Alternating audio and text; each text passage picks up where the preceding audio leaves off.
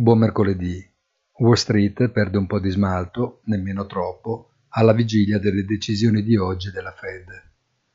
Il mercato dà per scontati altri 75 punti base di aumento dei Fed Funds, sebbene i dati economici congiunturali non mostrino rallentamenti sensibili e il percorso di raffreddamento dell'inflazione non abbia ancora fornito risultati apprezzabili.